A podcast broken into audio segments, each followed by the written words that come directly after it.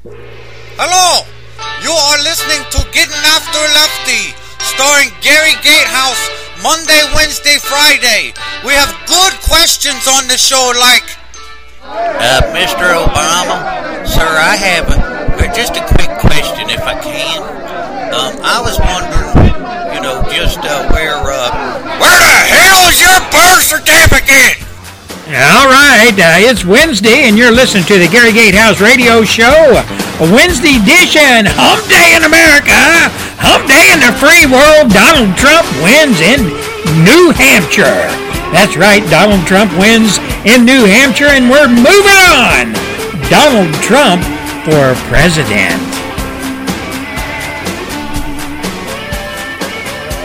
You know, ladies and gentlemen, uh, Donald Trump, uh, he devoted some time up in New Hampshire. He did. He was up there talking to the folks. And uh, he laid it all on the line, exactly what he stood for. He was right down there with the blue collar dudes and dudettes, and he was talking at their level, and they was eating it up.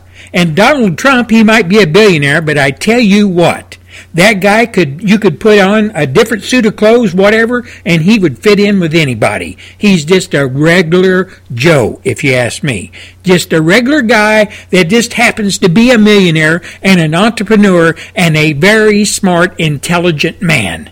That's Donald Trump in a nutshell. And if you look at his family, if you look at his sons and his daughter and his wife, they are the perfect family. None of them smoke, none of them drink, none of them take drugs. You know, ladies and gentlemen, how many families today can say that? How many families today can say that with the media looking at them with a microscope and watching every move they make and can't find anything dirty laundry wise to hang on them? Now that's saying something, isn't it? Now you look at the other side of the coin.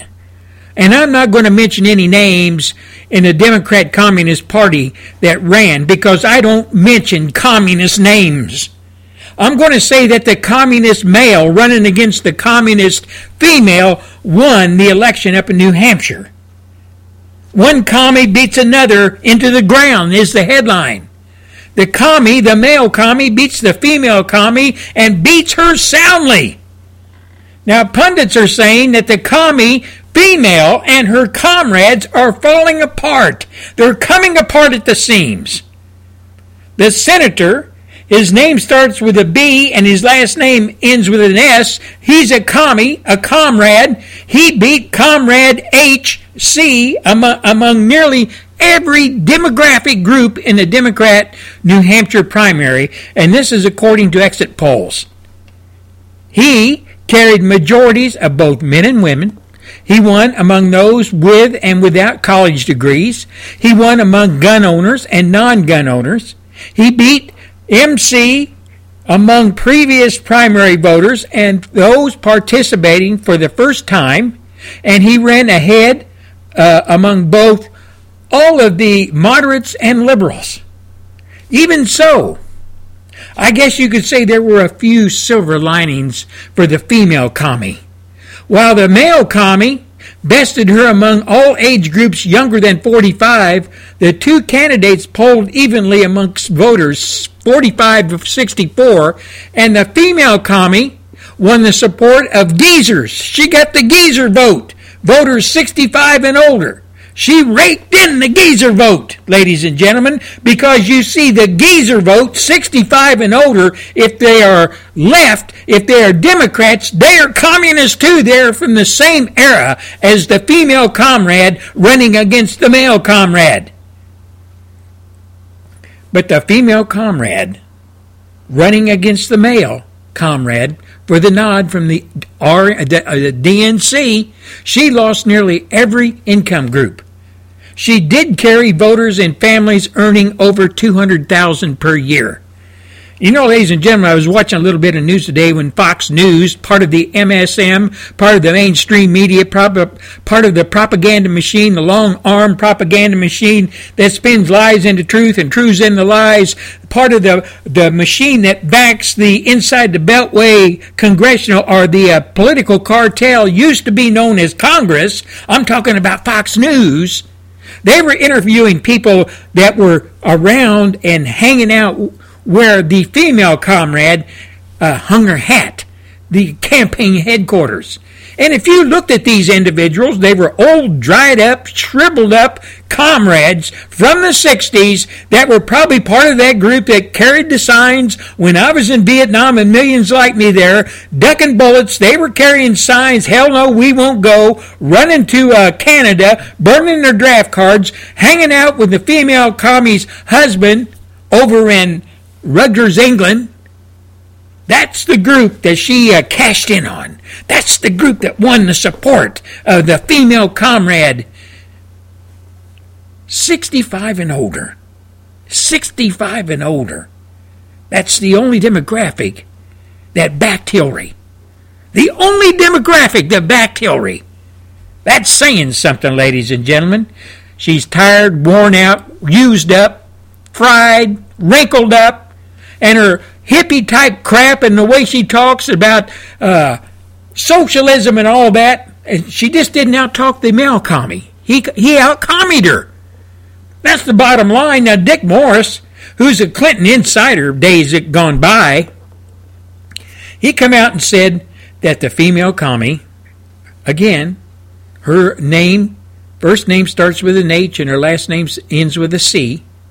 She, he said that that female commie's presidential campaign is falling apart is falling apart. Now, he said the male commie, BS, that's his initials, soared in New Hampshire, and now two polls have him tying her nationally. It's a disaster, Mr. Dick Morris said. Now she's called in the B team. She's called in the B team. The cynical, paranoid, and wacky twins, Sidney Blumenthal and David Brock. Ladies and gentlemen, they, these two people Sidney Blumenthal and David Brock have been hanging around, sniffing around, uh, roaming around with the with the uh, Clintons for decades. For decades, they've been in, hung up on every other damn scandal that the Clintons have got into.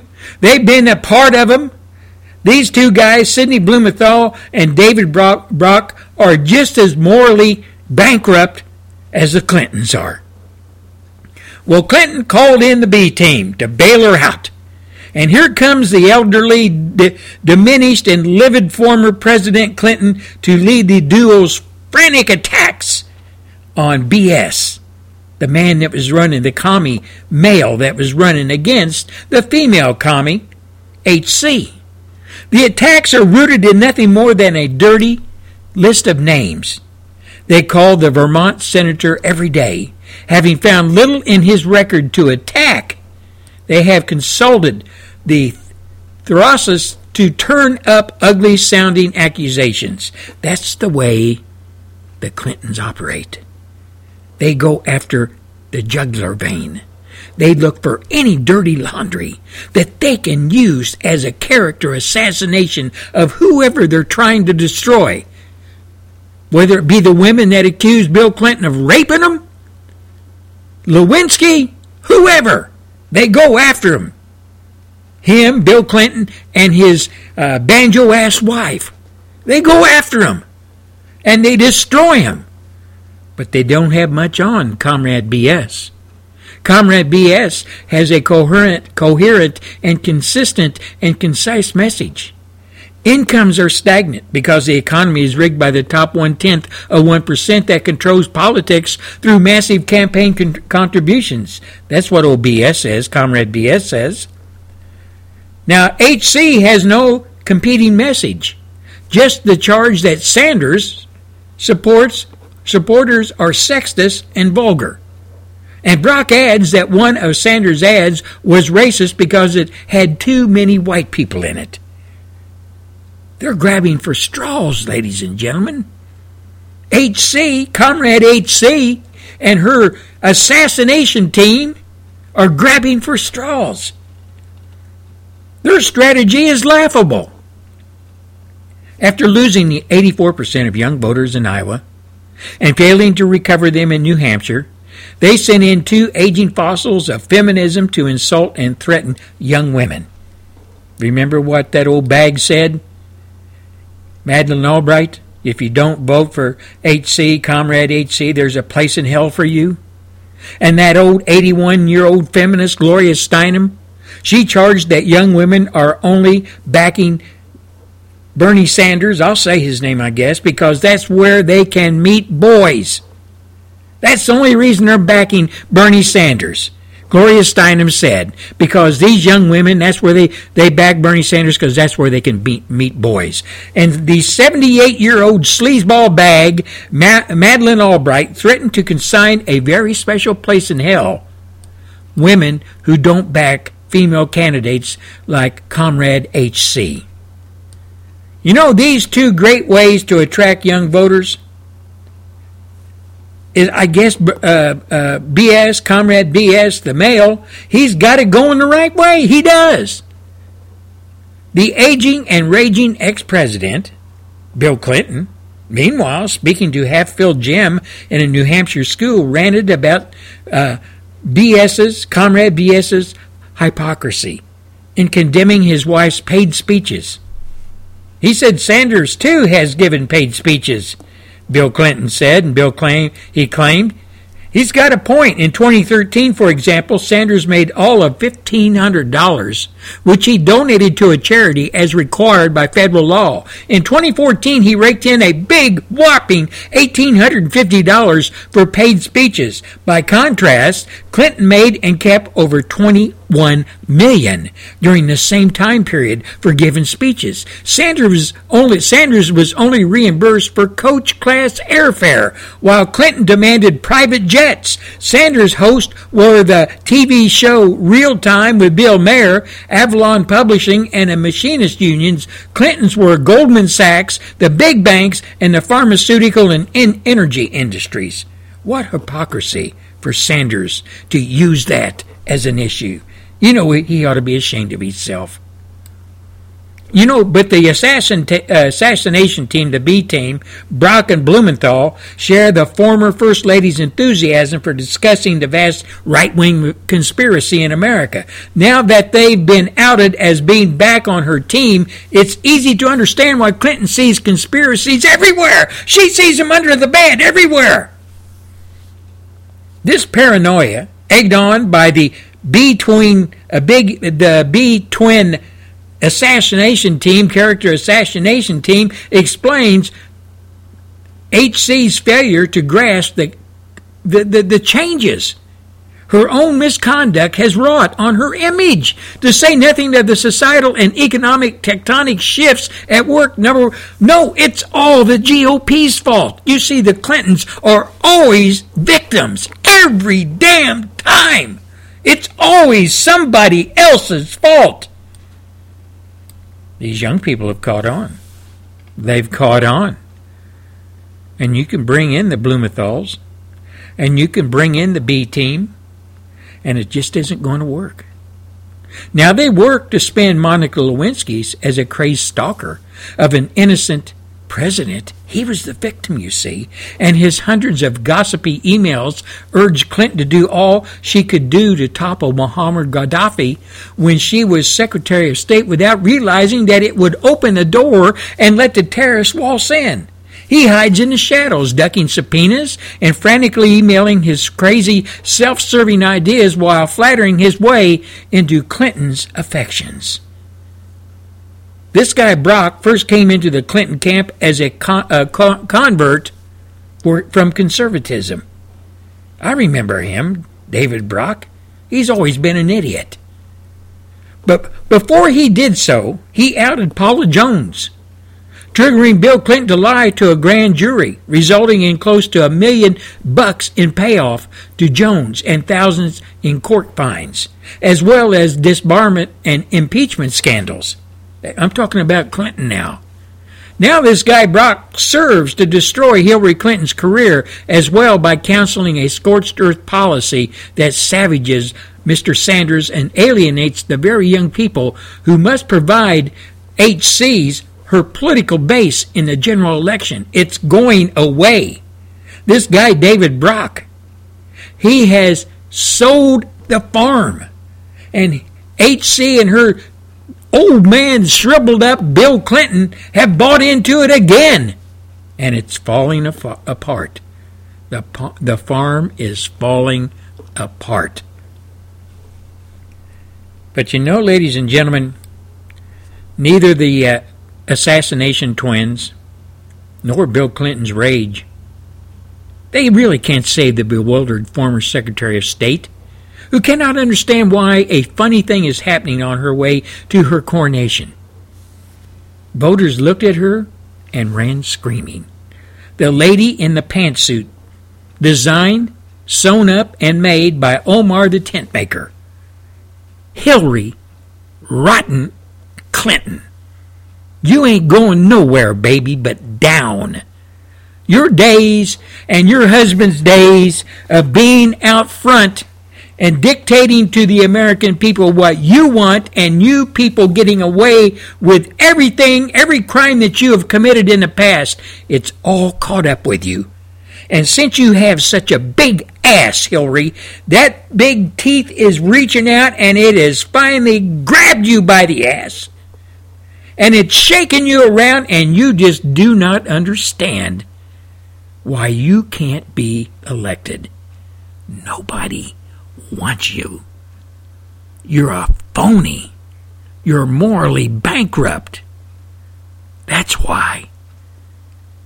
You're listening to the Gary Gatehouse Radio Show, Wednesday edition, Hump Day in America, Hump Day in the Free World, and it is a beautiful day down here in South Texas. Sun is shining. It's about 78 degrees. Going to be close to 90 by the weekend.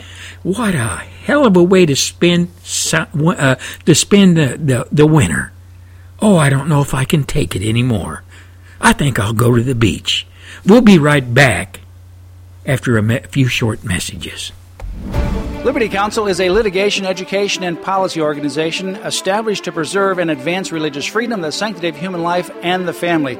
We have offices in various places around the United States and affiliate attorneys in all 50 states, plus a major outreach in the nation of Israel. Don't get discouraged about what's happening in our country and around the world. Get encouraged, get on your knees in prayer, and get involved. Stand with us in preserving our Judeo Christian values. Visit lc.org. Liberty Counsel files Supreme Court brief supporting Texas abortion restrictions. I am Matt Staver, founder and chairman of Liberty Counsel. We'll talk about this next on Freedom's Call. Our client, Operation Rescue, was leading an investigation in Texas exposing the conditions of abortion clinics there as to how the deregulation jeopardizes the health of women across the state. These findings were critical in the minds of the Texas legislature and motivated the law increasing the regulations and restrictions on abortion clinics. Our amicus brief will bring this same information before the U.S. Supreme Court. It will provide the court with a better understanding of the poor equipment, dirty environment, and the health risk of Texas women facing these unregulated abortion clinics that were shut down after this law was passed.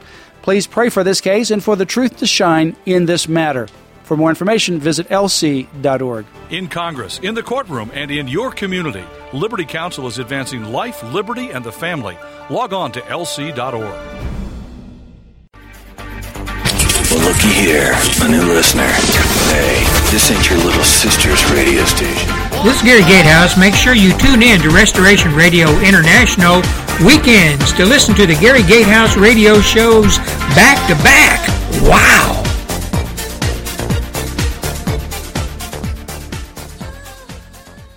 More than 2 million Americans have served in Iraq and Afghanistan, and the Department of Veterans Affairs reports that approximately 11 to 20 percent of those warriors may have experienced symptoms of post traumatic stress disorder. As we recognize PTSD Awareness Month, Real Warriors campaign volunteer Meg Mitchum, a former Army combat medic who served in Iraq, encourages fellow warriors to reach out when they need help. The hardest step was admitting that I needed help coping with PTSD. Once I did, my command and unit fully supported me, and I was able to get the care I needed. Getting support helped me succeed in the military and now in my civilian career. If you or a loved one is coping with an invisible wound, resources are available and they work. For more information, visit the Real Warriors campaign at realwarriors.net or call 866 966 1020.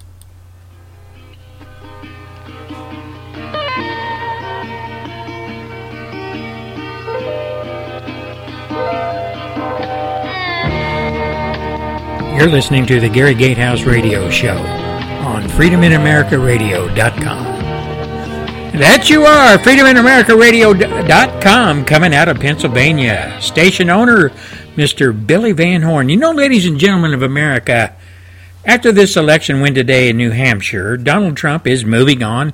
He's moving on and heading down south to Carolinas, and he's going to do the same damn thing down there. Now, a lot of folks, a lot of pundits, a lot of folks up there in the mainstream media up there on the East Coast, the people that make their living off of looking at the tea leaves and looking in the crystal balls and doing all the analysis and all the anal analysis and sitting down and analyzing the analyst who uh, analyze the analyst you see them on Fox News all the time. They parade them across the goddamn stream, screen, and they sit down and they all go through a whole scenario of what ifs, how comes, what do they got to do, and then they analyze that. and they bring the next bunch of people on and analyze what those people just said, and it goes on all damn day. It's crazy, isn't it? Why, why can't they just say Donald Trump won? In New Hampshire. He's moving on down to the Carolinas, and uh, we'll pick it up from there. But I realize mainstream media, propaganda arm of the political cartel inside the Beltway, used to be called Congress. And it's not just ABC, NBC, CNN, and New York Times and public broadcasting. It's Fox News as well. They're in bed. They got their favorite guy. They went after Trump hook, line, and sinker all the time, banging him. Uh, uh, I don't know. Uh, God, I'm so riled up right now. I'm so happy one way, and I'm sort of, uh, I don't know, wound up tighter than an eight day clock, I guess. Gary Gatehouse gets that way when things are going great, you know? I just love it. And there's a new page in American politics today. It's the first page, I agree. And it's a fairly good thick book that we've got to go through. The campaign but Donald Trump has come back. He's on the main line. He's going to get our country out of the ditch and back on the main road to success again. He's going to make America great again, greater than it's ever been. And the folks up on the East Coast and the mainstream media and Hollywood folks and all the left wing folks and all the progressives in the RNC, they just cannot stand it that their boy didn't win. Oh, yeah, I guess Jeb Bush and Kasich, uh, they can point to them and say they're going to give Trump a hard time when they get down there in the Carolinas where the demographics are a lot different than they are up New Hampshire. There's a lot different dif- demographics than up New Hampshire, one guy said. Those folk in up, up in New Hampshire, they be all white folks. You get down here in the Carolinas, these guys are going to have to deal with black folks and all other kinds of folks. Just want to remind you Bush is white, Kasich's white. They're all white except Cruz and Rubio. Trump's white. And the black folks, don't you give them any credit whatsoever? You know, they've been beat about the head for decades and decades and decades by the Politburo and the comrades that come out of the uh, DNC and the Democrat Communist Party, Progressive Party, Socialist Marxist Party, whatever the hell they're calling themselves these days.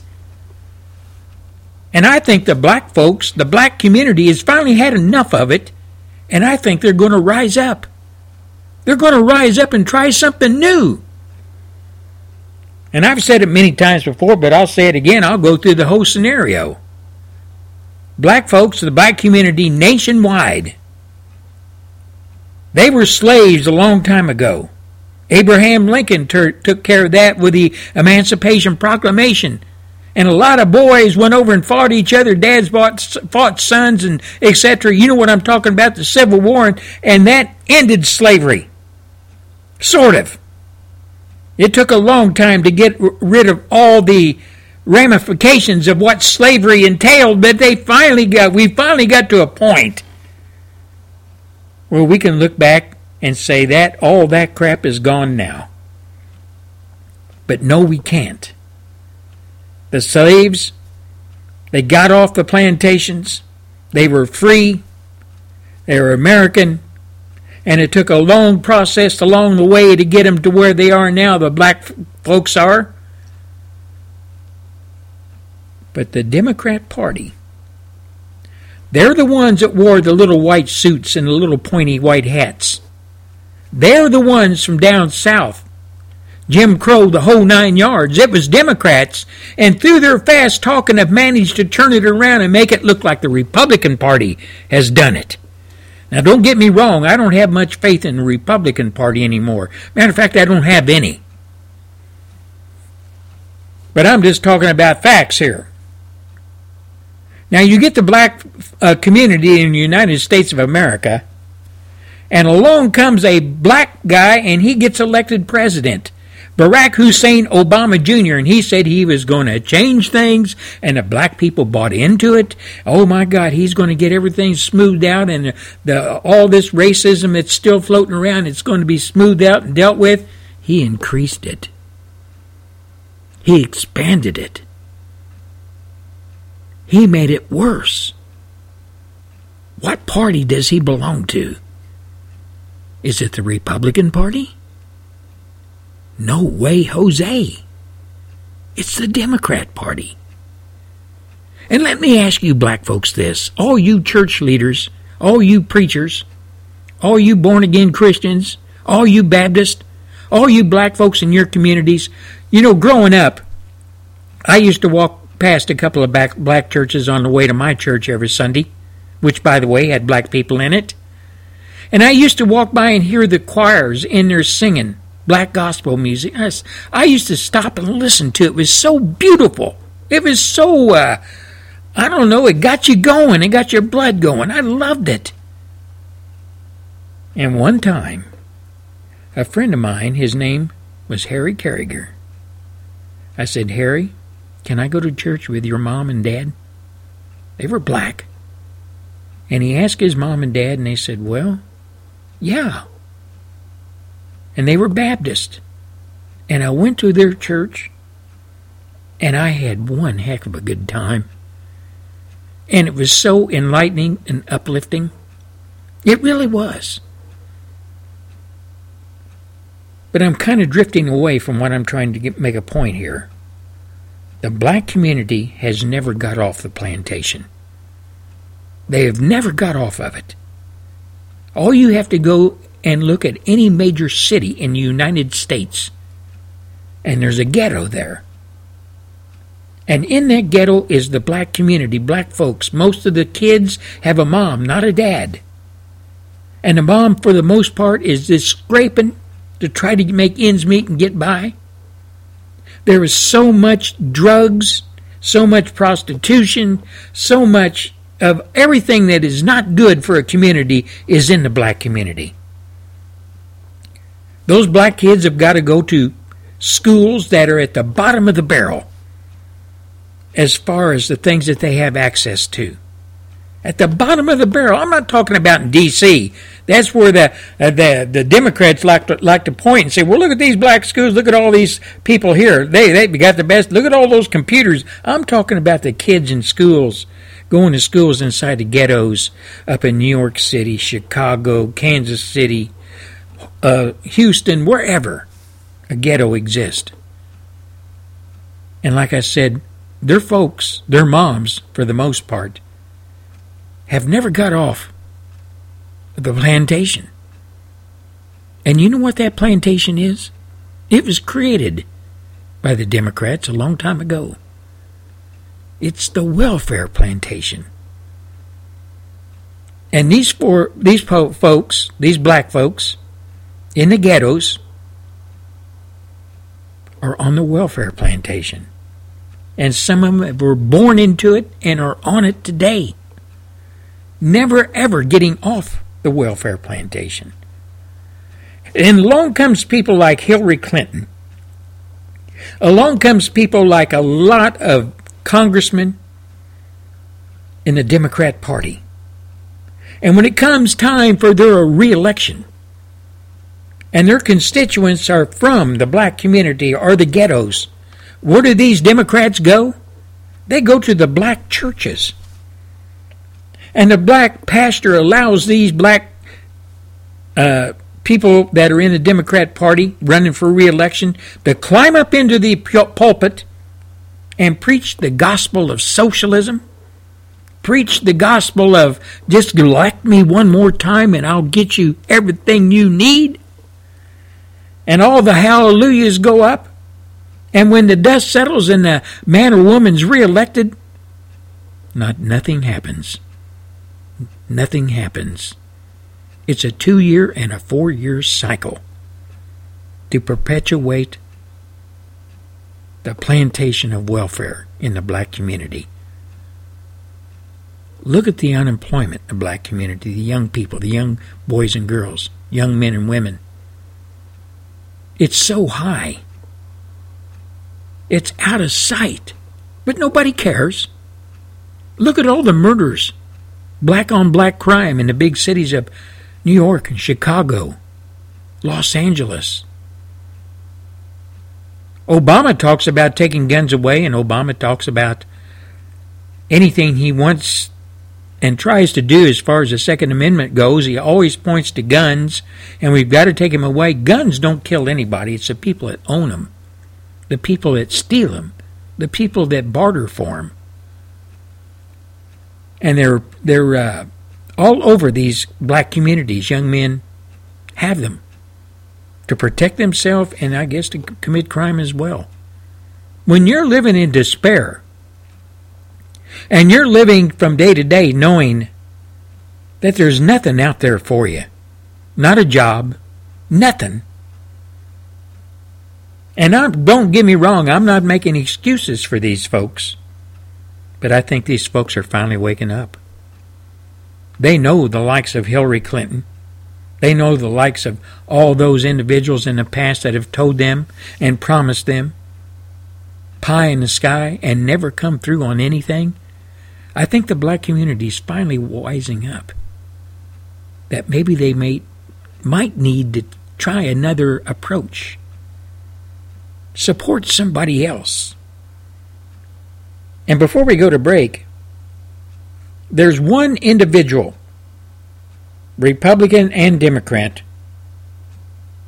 that has made uh, a success running his own businesses made a success as an entrepreneur? Mr. Donald Trump. Mr. Donald Trump owns hundreds and hundreds of businesses that employ thousands and thousands of people. The black community, if I was a black girl or black boy, young man, young woman that had something going for me, I would hook my wagon to that star. Mr. Donald Trump. Mr. Donald Trump gets the job done. And as he says, he makes the deals to get the job done. The people in Congress, they just make promises. They never get anything done. And they're never, ever held accountable. So the bottom line is, moving on to Carolina, and the demographics there are different and the Democrats think that they've got it all in the going in the bag down there because they got the black communities and the black communities are votes that they know they can count on because the black community always votes for Democrats and the black community is in the back pocket of Democrats, and the Democrats don't have to say too much or promise too much to get that vote out there and get them down there and vote for the Democrat Hillary Clinton or the other guy. And I think the black community, yeah, I think they're wising up. Not all of them, but I think they're wising up that these people, the Democrats, have been beating them about the head for decades, promising everything under the sun. And they look around and they see their children going to substandard schools. They see their kids never getting out of the ghetto. I think they're adding, putting two and two together, connecting the dots. And I think if Mr. Trump goes down there, not only promises to do stuff, I think this man will do it. He will follow through on what he says. So I'm not giving anybody any advice. I'm just saying it might be something that the black community looks at. They might just have a real good hard look at Donald Trump, at his success, the people that work for him, the types of businesses he has. And I think he's an out front, honest man, but he tells it like it is. He don't any punches. And I think that's something all Americans want. I think that's something we've been missing for a long time in a president. You're listening to the Gary Gatehouse radio show, Wednesday edition, Hump Day in America, Hump Day in the Free World. You know, ladies and gentlemen, before we go to break, I would like to thank some individuals that sent me some emails. And I keep it, like I've said on many shows, I get a lot of emails from Sweden. And I'm not going to mention these people's names, but all I can say is I'm very sorry for you over there and what you're going through with the Muslims over there in the situation. You young women over there, all I can say is take care of yourself. And you young people over there, you young men, stand up and protect your women, damn it. They're your moms, your sisters, your friends. Protect them. That's all I got to say. But you keep the emails coming, and I'll try to answer as many as I can. And you can contact me at Gary Gatehouse at Hush, H-U-S-H dot com. Drop me an email. Let me know what's going on in your neck of the wood. Let me know what you're up to. Let me know what's going on in your community. Give me your comments, whatever you want to send. I'll try to respond and if there's something you want me to respond to or mention or say or shout outs on the air, I'll do that as well. We'll be right back. You are listening to the Gary Gatehouse Radio Show.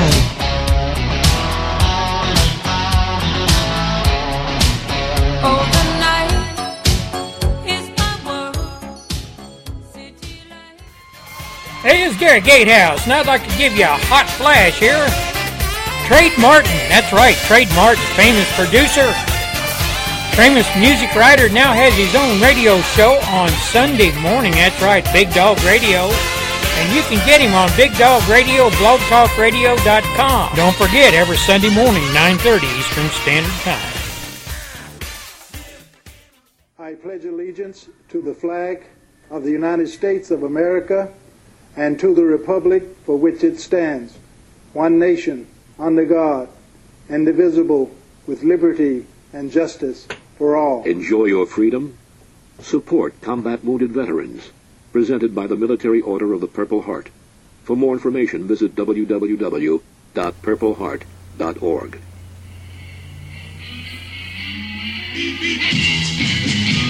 Yeah, Roadrunner, beep beep, watch out. Uh, here comes Trump. He's heading south. Beep beep. Beep beep. Trump's on the move. You know, Donald Trump was backed by a very broad support amongst voters up in New Hampshire. And these voters were seeking a political outsider. Angry at the Obama administration, strong worry about the economy and terrorism, and substantial backing from some of his controversial policy proposals. Controversy in whose eyes? The status quo? Oh, yeah. Trump said he's going to get things done. The status quo always say they're going to get things done, and they never do. Or they do, but it's always wrong. It never works, except for them. Along comes Trump, and he's completely different. He's a guy on the outside of the beltway, looking in. And you know what? I think the American people have caught on to this. The mainstream media is trying every damn thing it can to throw every stumbling block they can in front of Trump. And he just shrugs it off and keeps on trucking. But you know, Trump did particularly well among voters in New Hampshire looking for a candidate who tells it like it is. And among those with less education and with good education, he covers the whole gambit of everything. And he appealed to a New Hampshire electorate that was far more conservative than usual for the state, doing much better with strong conservatives and evangelicals than he did in Iowa, ladies and gentlemen. Now, among Mr. Trump's key results in the election up in New Hampshire, explaining his showing, half said they wanted a political outsider. 51, 57% in this group backed Mr. Trump. The next closest was Mr. Ted Cruz with just 12%. They wanted a political outsider. Now, these are people that have looked at the whole, oh, I don't know, at the whole darn layout as far as politics go, both Republican and Democrat, and they understand these people in New Hampshire, and I don't think it's just New Hampshire. I think it's going to happen everywhere he goes. The people of America are freaking fed up. They've had it. And a couple of weeks ago, I played a, a, a little short blurb, video, audio blurb about Paul Ryan complaining about the budget that was just passed and how they had to do whatever they had to do to, to counteract it. By God, he's the one that passed it. Him and his leadership up there in Washington, D.C., the Republicans, they gave Obama every damn thing he and the Democrat Party wanted. It was so bad that the leadership of the Democrat Party thanked Paul Ryan for doing it.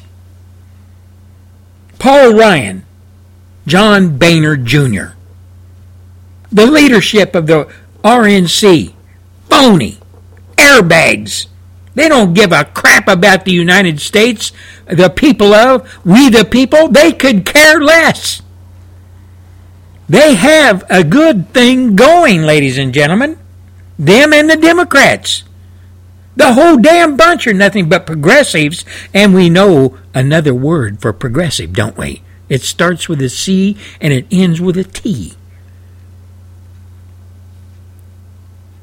Anyway, a man comes along, Donald Trump, very successful entrepreneur, business owner, businessman, been around a long time, dealt with all kinds of people, sat across the table from people who own huge businesses throughout the world, sat across the table from leaders of foreign countries, worked with Chinese, he worked with them all.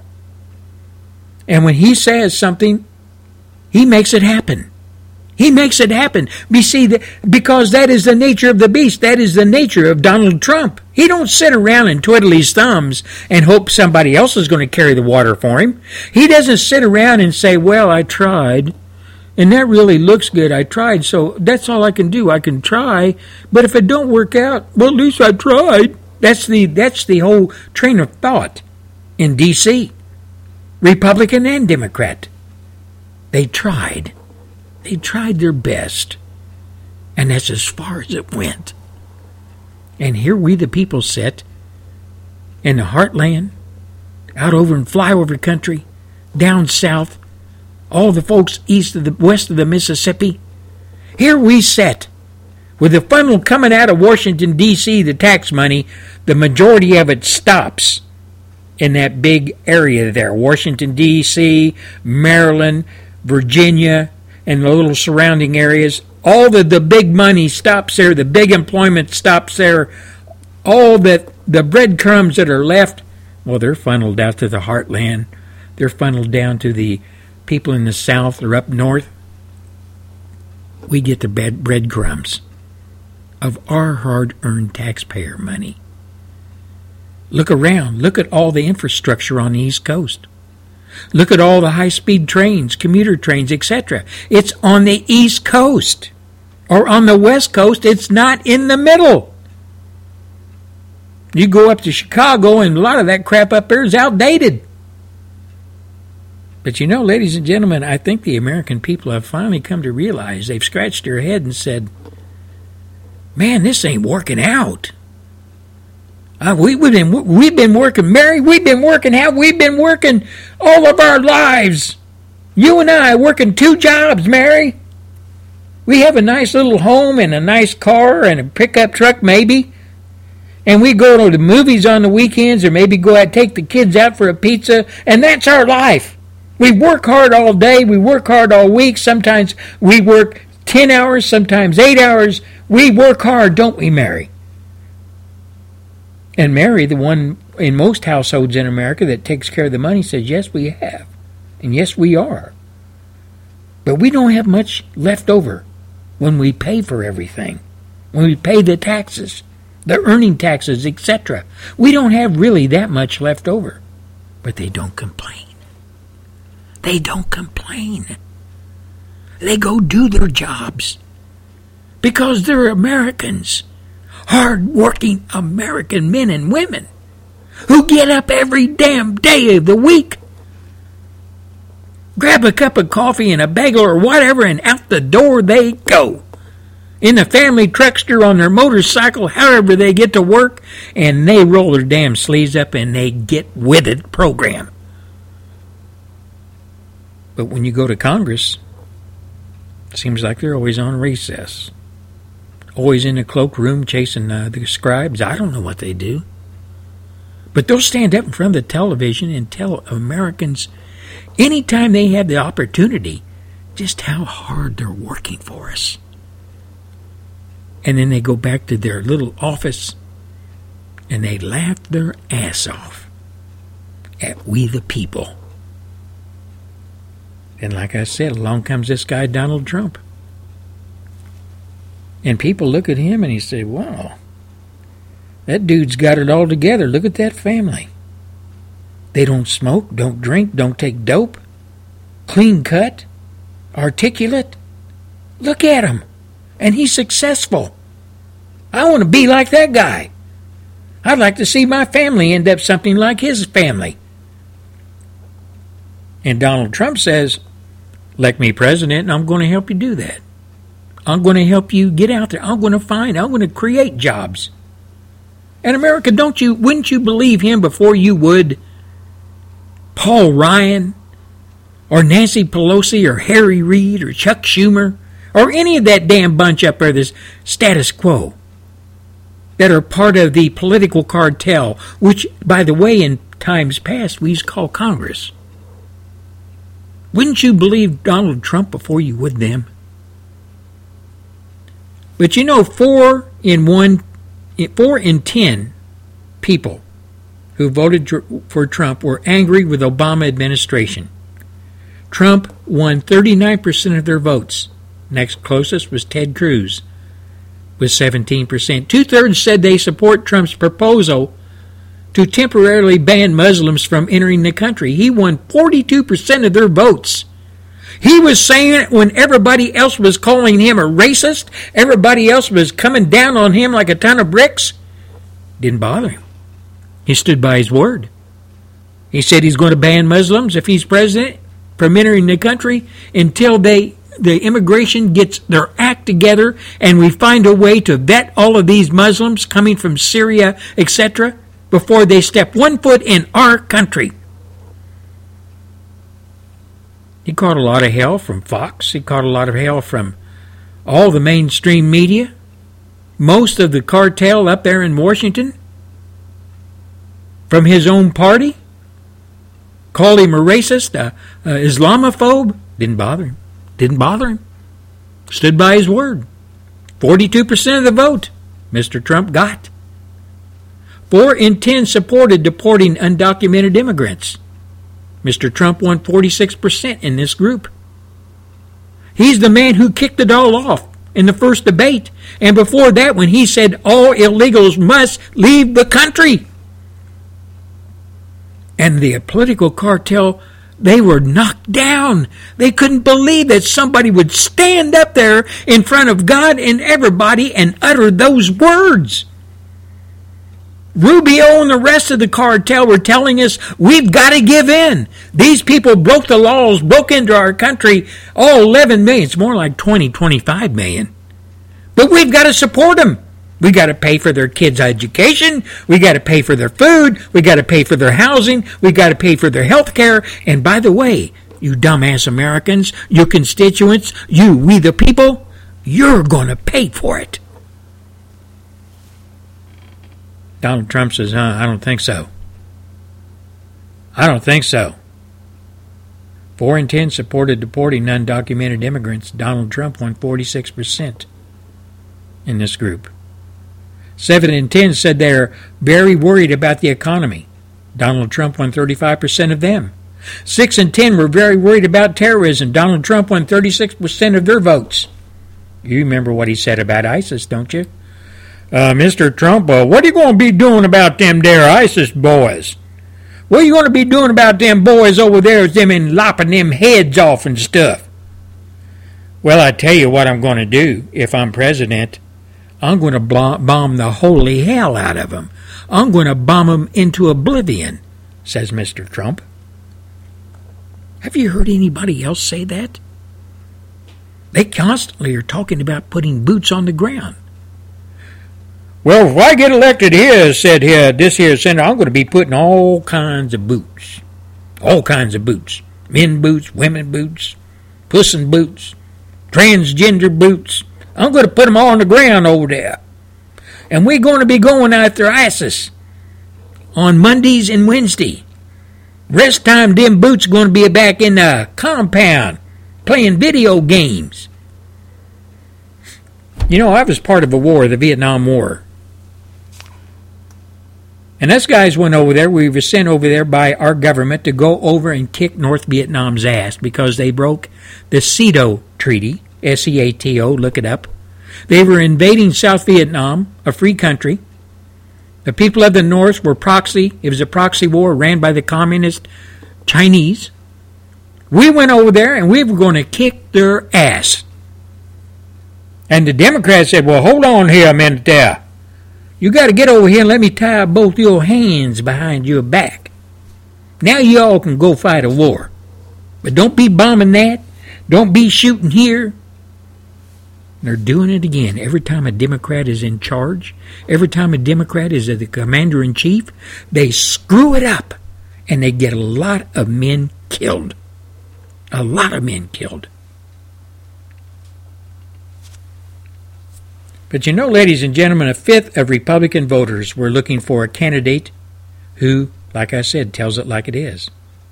While not a large group, it was Trump's single best group that he won. He won 63% of their votes. He also won 34% of those focused on focused on change. Voters haven't gone beyond high school were Trump's best group by education. He won 45% of their votes.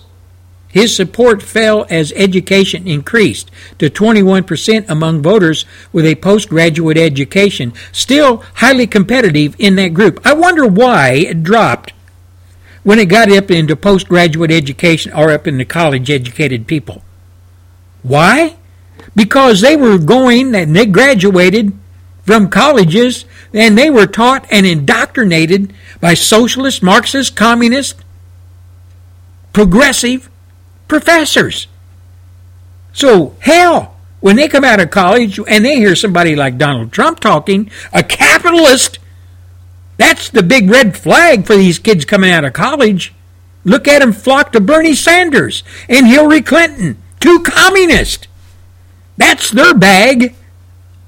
So if I was Donald Trump, I'd concentrate on all those folks that graduated from high school, the folks that make the country run, the folks that roll their sleeves up and work, Mr. and Mrs. Joe Sixpack. You know the ones with the blue collars on? Voters who haven't gone beyond high school were Trump. Like I said, Trump's best by education. He won 45% of their votes. The rest, the college people, he won 25%. 21%, excuse me. Trump also did notably well in one further group, winning 4 in 10 of those who are optimistic about life for the next generation of Americans. His support was remarkably consistent among many other groups by gender, ideology, partisanship, income, and most age groups, save seniors. Seniors, I guess, didn't want anything to do with him. Again, when you look at the geezers and you look at the seniors, 65 and over, they are part of the 60s. They're the baby boomers. They are the hell no, we won't go. Burn the, burn the bra, burn the draft card, run to Canada. They're, they're that group. They've got older now, but they still hold on to that damn way, try, uh, way of thinking. So you're not going to do good with them. That's the group that supports Hillary Clinton and Bernie Sanders, but mostly Hillary. She does real well with the geezer group. But you know, Rhino, Rhino John Kasich looks like Trump's opposite in many respects. His best group included those who oppose banning Muslims or deporting undocumented immigrants. Yeah, those who oppose that. Moderates, more educated voters, those who are somewhat rather than very worried about the economy and terrorism, those who are dissatisfied rather than angry with the federal government, and those focused on experience rather than an outsider. They want status quo. They want a mommy and daddy government. They want things just the way they are. That's what, why I call John Kasich a rhino. And that's exactly what he is. And the people that vote for him, that's what they are as well. They ought to change the Democrats. And this thing, moderates, that's a bunch of crap. Moderates. Those are the people that wet their finger and see which way the political winds are blowing. And that's who they were uh, stand by that particular day. I guess John Kasich caught him on a good day when the winds were blowing his way.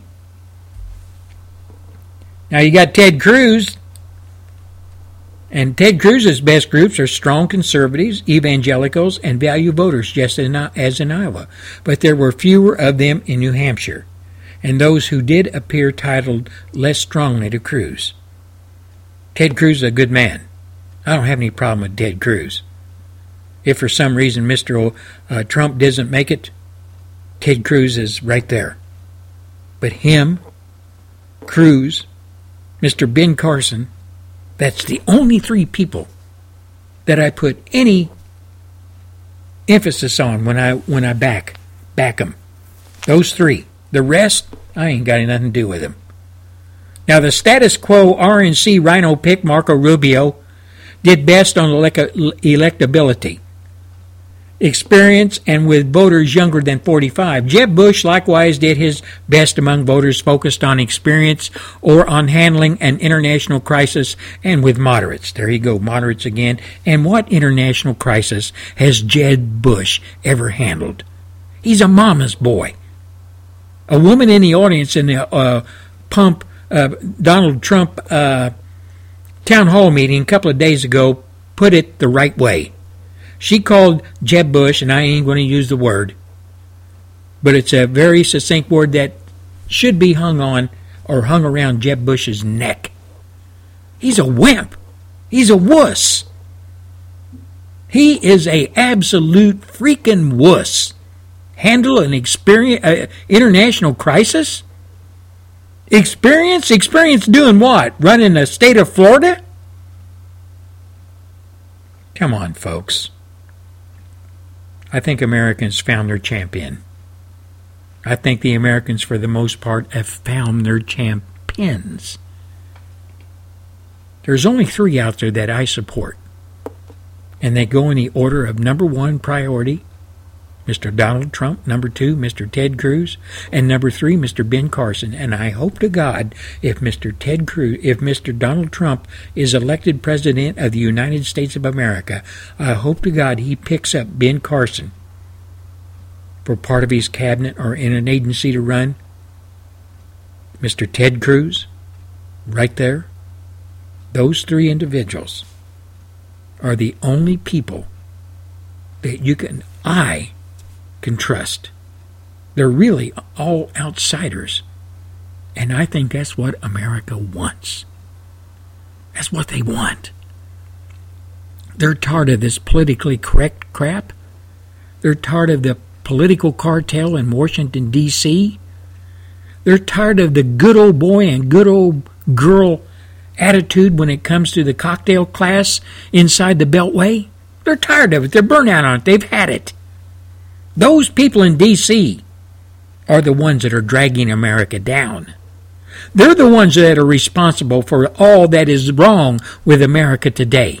Because you see, they back our public schools, which don't teach our kids anymore, they indoctrinate them. Indoctrinate them in the ideology that is worshiped at the altar in Washington, D.C. The ideology of socialism, progressivism, and yes, even communism. That's the cartel, the political cartel in America today. The outsiders are refreshing. They come from a completely different stance on all the issues, and they look them right in the eye. and they tell we the people exactly what is going to have to happen to get the job done. You're listening to the Gary Gatehouse Radio Show, Wednesday edition, and we'll be back after the five minute news.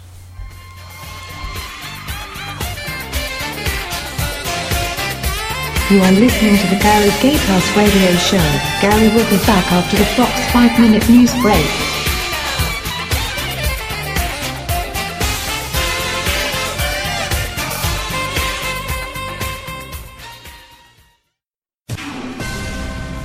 This is a Fox News alert. I'm Kathleen Maloney. Fox News is projecting Vermont Senator Bernie Sanders will decisively win the Democratic presidential primary and Donald Trump will win on the Republican side. This is based on Fox exit polls and early voting returns. Supporters of Bernie Sanders are ready for a victory party tonight. Fox News Radio's Rachel Sutherland joins us live. Well, Kathleen Sanders went into primary day with a double-digit lead, making the argument Hillary Clinton is an establishment candidate who takes money from big banks. My opponent, her super PAC, got $15 million from Wall Street last quarter.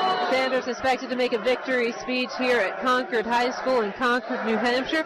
A podium is at the ready for him with banners in the background that read a future to believe in. And Kathleen, as you can hear, a very excited crowd. Yeah, for sure, Rachel. Thanks. The winner of the Iowa caucuses, Senator Ted Cruz, must be a little disappointed. Fox News Radio's Gernal Scott joining us live. And we are uh, awaiting the results here, Kathleen. Expectations still are high here in the small town of Hollis as supporters of Ted Cruz await the results of this important primary. Cruz spent much of the day making a few retail stops so to chat with voters. While it does not appear that he is in danger of falling far from the top, estimates are that second or third place is a realistic expectation for Cruz here. In the meantime, supporters are gathering in anticipation of these results here in New Hampshire, Kathleen. Thanks, Gernal. An earthquake off the coast of central Chile, magnitude 6.3, no word of any damage yet. And the desertion case of Sergeant Bo Bergdahl temporarily on hold. You're listening to Fox News Radio, fair and balanced.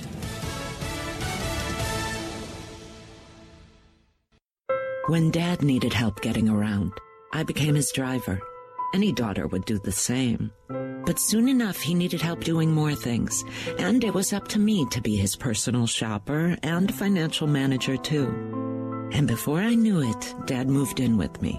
So I became his cook, his personal assistant, his physical therapist, and even his nurse. When I started taking care of Dad, I didn't realize all the roles I'd have to play. But no matter what, I know I'm still his daughter. We understand the many roles you play. And to help, we created an online caregiving resource center. At aarp.org slash caregiving, you can find resources and connect with the caregiving community. Together, we can better care for ourselves and the ones we love. Visit aarp.org slash caregiving to learn more. A public service announcement brought to you by AARP and the Ad Council.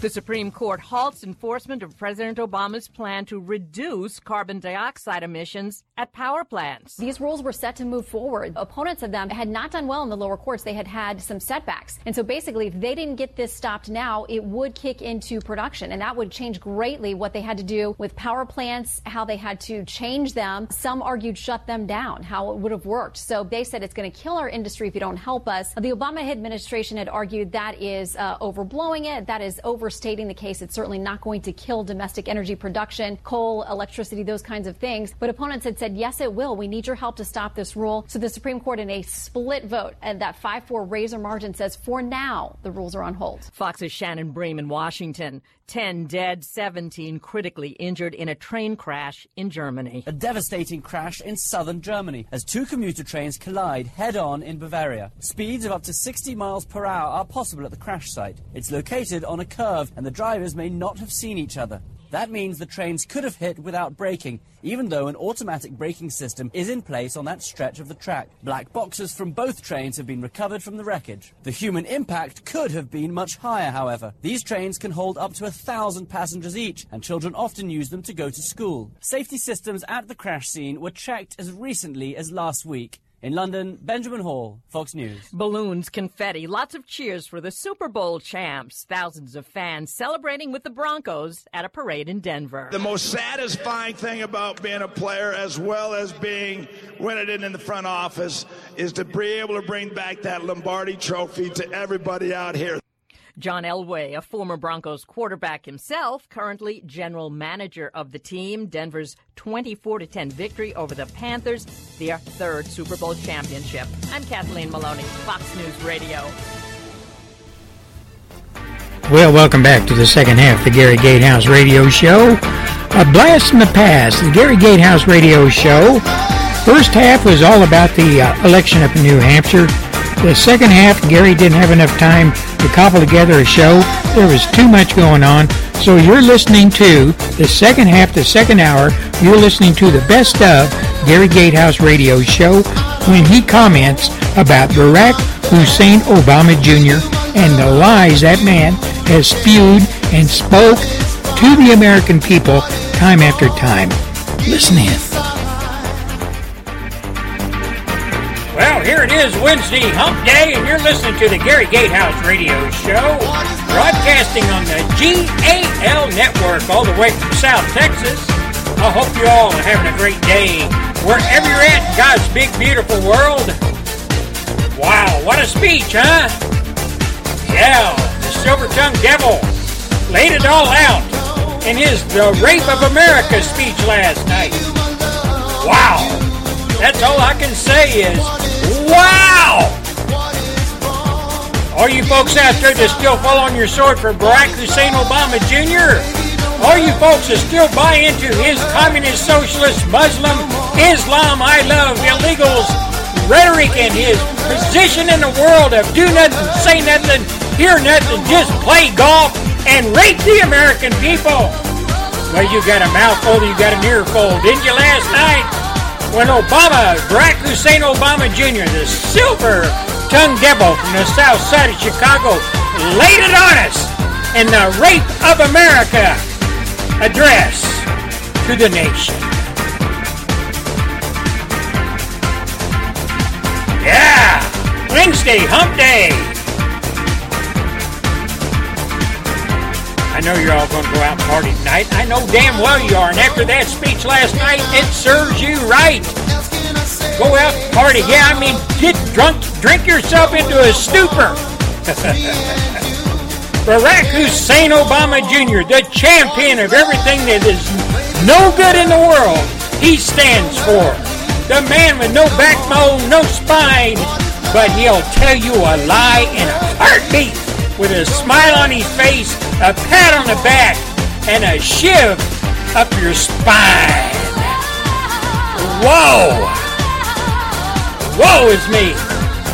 The Rape of America addressed to the nation speech.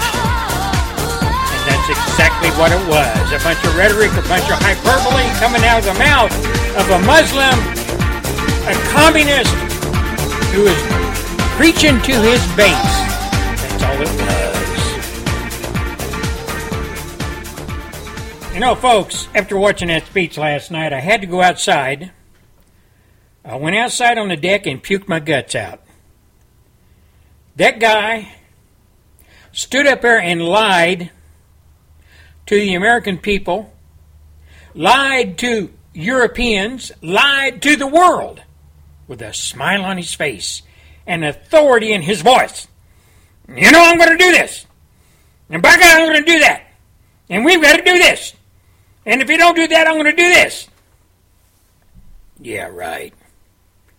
But you know what he's saying is one thing, doing is another.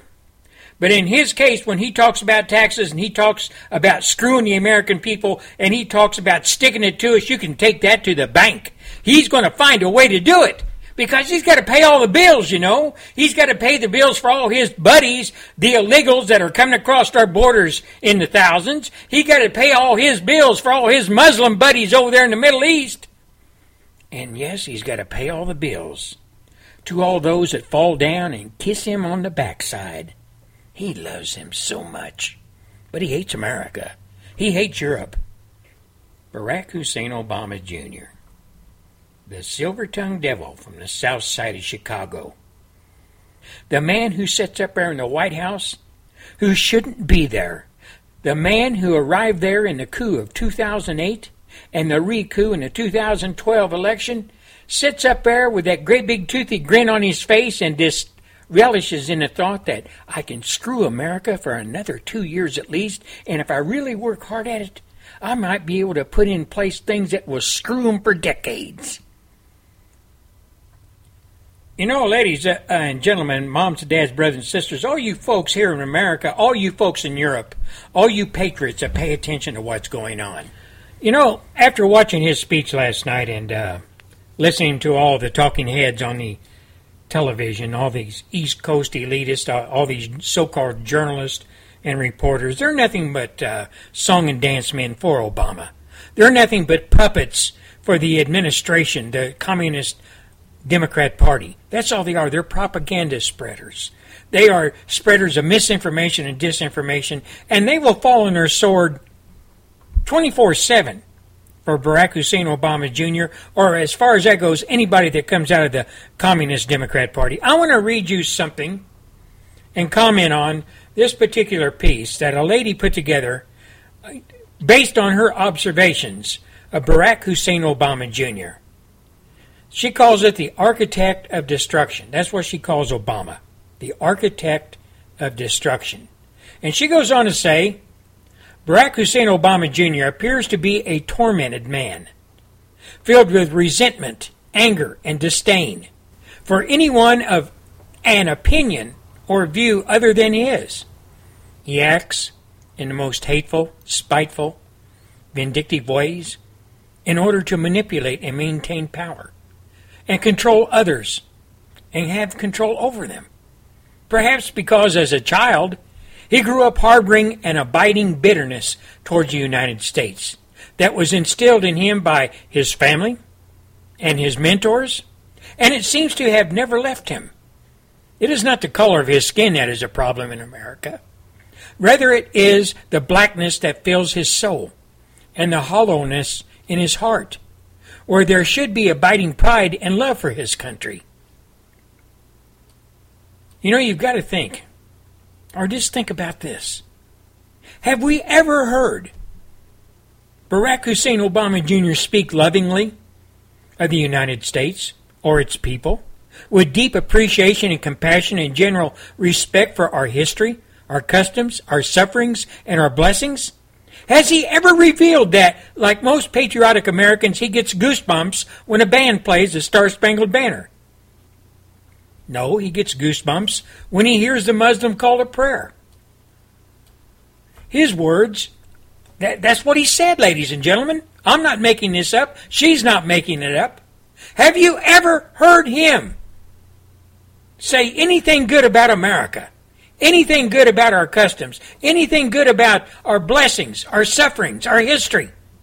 Has he ever revealed that, like most patriotic Americans, he gets goosebumps when a band plays the Star Spangled Banner? And she goes on to say, no, he gets goosebumps when he hears a Muslim call a prayer. That's his words, not hers, not mine. Or sheds a tear when he hears a beautiful rendition of America, the beautiful. Does this art burst with pride when millions of American flags wave on a national holiday such as the 4th of July or someone plays taps on a trumpet? Has he ever shared the admiration of the military, as we as lovers of those who keep us free feel when soldiers march by? No, he's never done that. The only thing he thinks about the military is this. He thinks the military is nothing more than a photo op for him a pawn, a ploy, that he can move around to his own betterment, to push his agenda. That's all he thinks about the military. If he were ever asked to join the military when he was younger, you know he would be one of those that was would run as fast as he could away. Now those are my words. Back to this lady's words. She says, Has he ever shared the admiration of the military, as we, as lovers of those who keep us free, feel when soldiers march by? You know how we feel. It swells up inside of us. We feel pride when they march by. But she said it is doubtful because Obama did not grow up sharing our experiences, our values. He did not sit at the knee of a grandfather or uncle who showed us his medals and told us about the bravery of his fellow troops as they tramped through foreign lands to keep us and Western Europe free. He didn't have any grandparents who told him stories of suffering and then coming to America penniless and the opportunities they had for building a business and life for their children in the United States of America. Away from this, contrary, as a young child, Obama didn't delight in being part of America and its greatness. He wasn't singing our patriotic songs in kindergarten or in school, or standing on the roadside for a holiday parade and eating a hot dog or lighting sparklers around a campfire on the 4th of July as fireworks exploded overhead, or placing flags on gray sites of falling beloved American heroes, our soldiers. Rather, he was separated from all of these experiences and doesn't really understand us and what it means to be an American. He is void of the basic emotions that most feel regarding this country and insensitivity to instinctive pride we have in our national heritage. His opinions were formed by those who either envied us or wanted us to devalue, or wanted him, at least, to devalue the United States and the traditions and patriotism that unites us all and makes us feel proud as Americans. He has never given a speech now listen to this, ladies and gentlemen, and think back over all the time he has served in, in the White House. Think about this. He has never given a speech that is filled with calm, reassuring, complimentary, heartfelt statements about all the people in the United States or Western Europe, as far as that goes, or one that inspires us to be better and grateful and proud that in a short time our country became a leader and a protector of many. Quite the contrary. His speeches always denigrate into mocking, ridiculing, tirades as he faults our achievements as well as any critics or opposition for the sake of a laugh or to bolster his ego. He uses his office of the president to threaten and create fear while demeaning and degrading any American who opposes his policies or actions. A secure leader who has no noble self esteem and, and no confidence, and refrains from showing such dread of critics and displaying a cocky, haughty attitude towards America, towards anything that is good about America, towards Christians, towards anybody in Europe that stands up against Muslims. This man opposes that. He puts policies forward that opposes it. He puts blocks, he puts blockades, whatever he can do to stop anything that would go against what he believes in America and Western Europe should be. Mostly, his time seems to be spent causing dissension, unrest, and anxiety among the people of America, rather than uniting us. Even though he was presented to us, to us Americans, by the media as the great uniter, he creates chaos for the sake of keeping people separated, envious, aggrieved, and ready to argue. Under his leadership, Americans have been kept on edge rather than in a state of comfort and security. He incites people to be aggressive towards and disrespectful of those of differing opinions. And through such behavior, Obama has lowered the standards here in America for self control and mature restraint to the level of street fighting thugs and gangs. When he should be raising the bar for people to strive towards becoming more considerate tolerant, self disciplined, self sustaining, and self assured he has done the exact opposite. You know, Patriots, not a day goes by that Barack Hussein Obama Jr. is not attempting to defy our laws, remove our rights, override established procedures, install controversial appointees, enact divisive mandates, and assert a dictatorial form of government on we the people. Never has there been a leader of this great land who used such tactics to harm and hurt the people of our beloved country, the United States of America. Never have we had a president who spoke with such caustic, evil tongue against us people of America, rather than present himself as a soothing, calming, and trustworthy force. Never in this country have we experienced how much stress one man can cause a nation of people on a daily basis. Obama has promoted the denigration of peace, civility, and quality of cooperation between us. He thrives on tearing us down rather than building the country up. He is the architect of the decline of America and the the overall creator of what's going on in this country today. He's the epitome of a demagogue. You know, ladies and gentlemen, this lady, her name is Maureen Scott. No one, absolutely no one, could have described this president more accurately. No one. She has put it on paper. I went through it and added a few words of mine, of course. But this lady, Miss Maureen Scott from Pittsburgh, Pennsylvania, a retired lady who now devotes her time to helping uh, military folks, who spends time on a military base close to where she lives, helping the military military any way she can. A true patriot. A true patriot. Miss Maureen Scott, God bless you. God bless what you've done. God bless what you wrote down on this paper for me, a fellow patriot, to go through and get out to the American and the uh, European people. You are a true American. You're listening to the Gary Gatehouse Radio Show on the GAL Network, conservative talk from South Texas. Folks, why won't we go to the doctor? My uncle called, speech all slurred, complaining his arms numb. He called everyone. He even called my daughter Tiara, because, you know, she's got a year of nursing. everyone thinks he needs to go to the doctor, including me. So he said, Well, will you take me? I'm like, I'm on the road. He goes, I'll wait.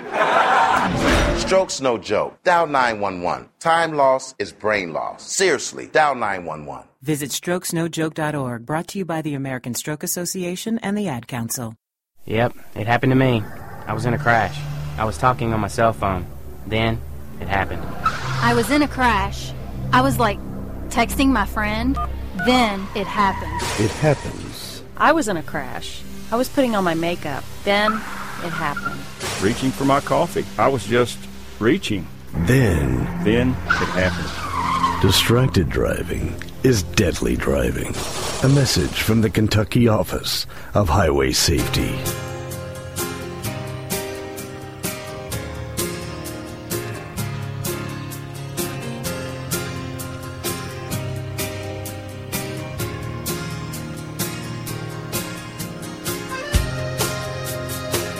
Oh, welcome back to the Gary Gatehouse Radio Show. You know, folks, I was watching all the folks last night at the speech, and they were all jumping up and down and clapping. And he would say something, they'd jump up and sit down, and clap and sit down, and it's like a bunch of puppets. Both sides of the house, the left and the right. But I didn't know until after I watched uh, the uh, Rape of America speech that there, Obama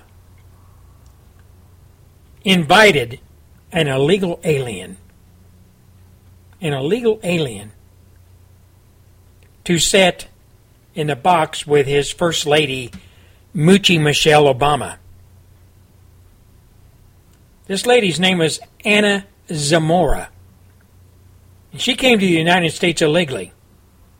And she was among the 22 people selected to sit with Obama's uh, wife, Michelle, during the State of, uh, the Rape of the Union address.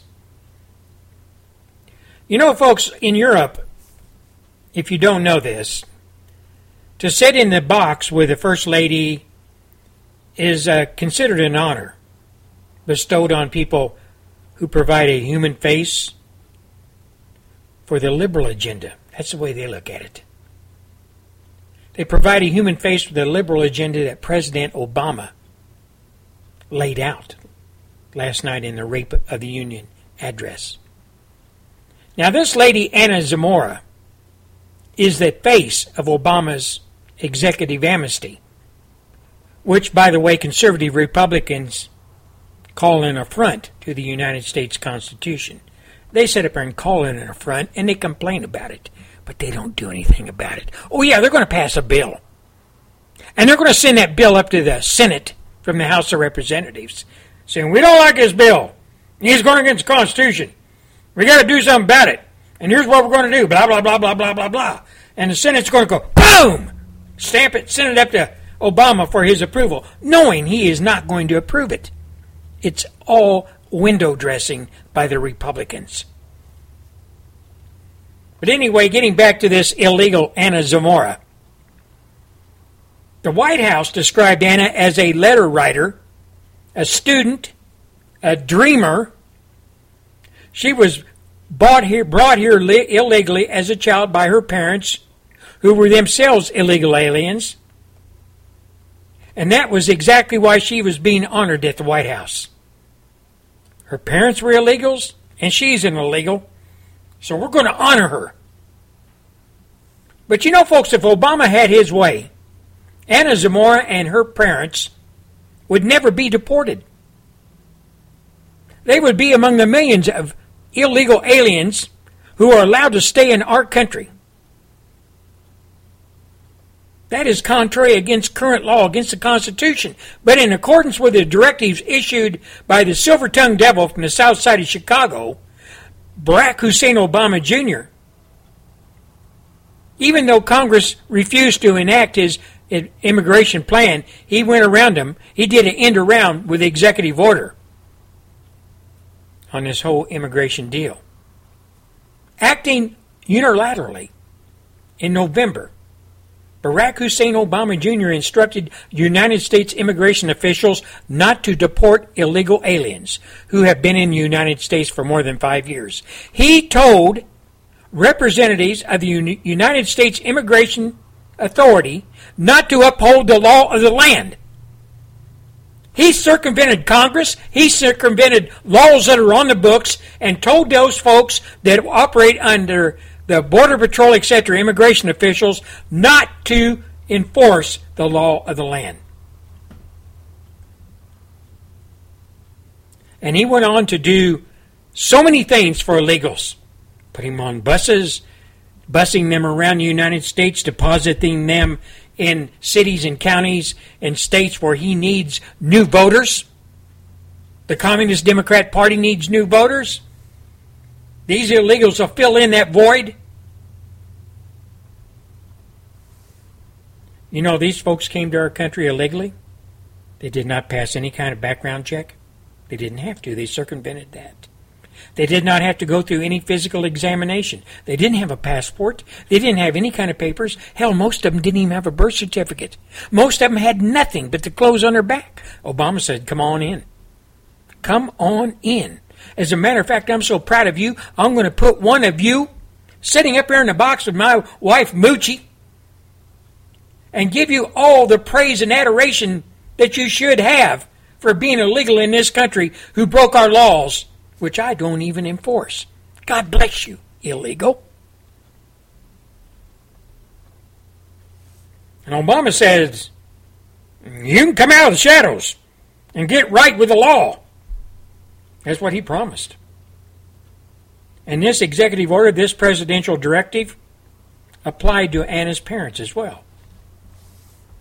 You know, folks, all of you that don't pay attention, all of you people that are too busy playing video games, scratching your ass, or doing something else besides paying attention to how your country is going down the gutter, did you know that two years earlier, Barack Hussein Obama Jr. unilaterally changed immigration policy for young people like Anna Zamora, with his Deferred Action for Childhood Arrivals DACA program?